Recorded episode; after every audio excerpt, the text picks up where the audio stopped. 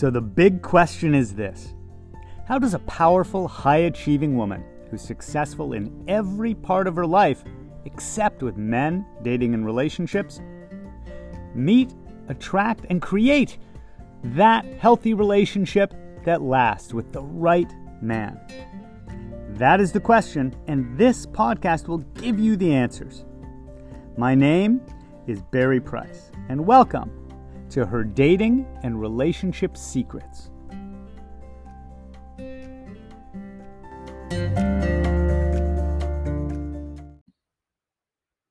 How many of you out there are really, really good at just sitting in stillness and silence?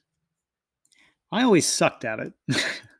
I was always that guy that had to be doing something. My mind was always racing. And when I got into my 20s, I always wanted to be going out and partying and meeting girls. In my 30s, it was um, reading, learning, building business, just doing, doing, doing all the time. And the truth is that real deep intimacy doesn't come from that. Real deep intimacy doesn't really come when we are distracting the heck out of ourselves. This came up and came to mind today because I was just talking to a client who, uh, her and her guy, also a client, they had agreed on the weekend to having a complete no electronics day. And underneath it was this desire to just fully, completely be present just with each other with no distractions. Right? Just to really focus on each other. And it reminded me of Anna yesterday saying, let's do a, a, date night later in the week. Again, a night where we're not multitasking, we're not taking care of a bunch of things and being around one another, but we're just completely, fully present in that moment with one another. But I didn't like that for many, many years of my life. And that was part of what was getting in the way of attracting a real deep relationship.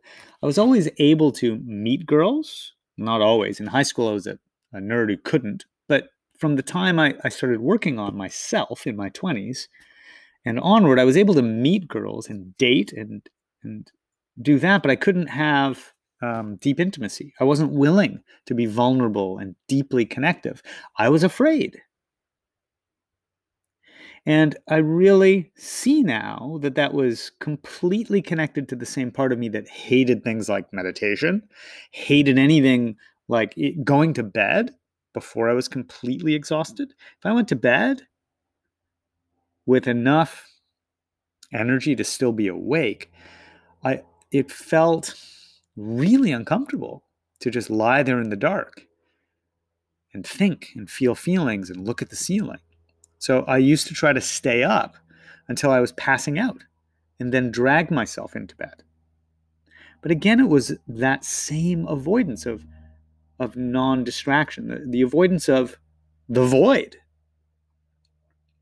In the absence of noise and stimulation and thinking and doing, in that that opportunity to connect deeply with myself instead there was fear and emptiness. First we have to practice intimacy with ourself and with life with the universe feeling safe enough to simply settle into a spot and if it's meditation, to just close our eyes in silence. But it doesn't have to be formal meditation. You know, I have a, a client who last week finished up or was talking about finishing up a professional development course, and she's looking forward to the free time she'll have back. And I pointed out to her that she always overfills her plate, not so much since we began coaching, but her life history has been putting too much on her plate. And so I asked her, what, what's going to prevent you from immediately overcommitting to something because you're uncomfortable with having free time? There is absolutely a link between our discomfort at sitting in silence with ourselves at sitting in silence with no distractions, to feel our feelings, or to connect with the present moment and our ability to do that with a person, with a partner. So if you're listening to this, you've probably already self assessed whether that is you or not. Do I get uncomfortable when I just sit quietly?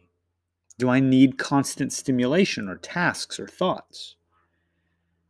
Or maybe you are good at sitting with silence. Maybe you are good at just being fully present, but it's just challenging for you with another person. To be fully focused solely and only on the experience of the dynamic of you and them being there together.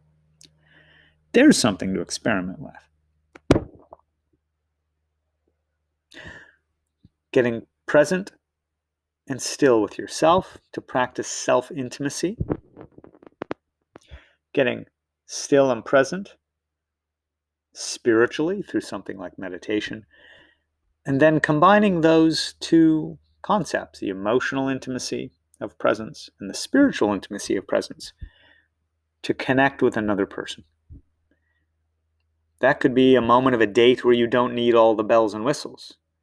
You know, we intuitively kind of know this. If you go to a movie, which no one's going to at the moment, but at some point, right, going out to the movies with a person on a date, you don't learn as much about one another because you're not present with each other. You're both paying attention to focusing on the movie. So it might be creating that space within a date to actually focus on one another, not on something else. That's today's secret. And it came to me in stillness.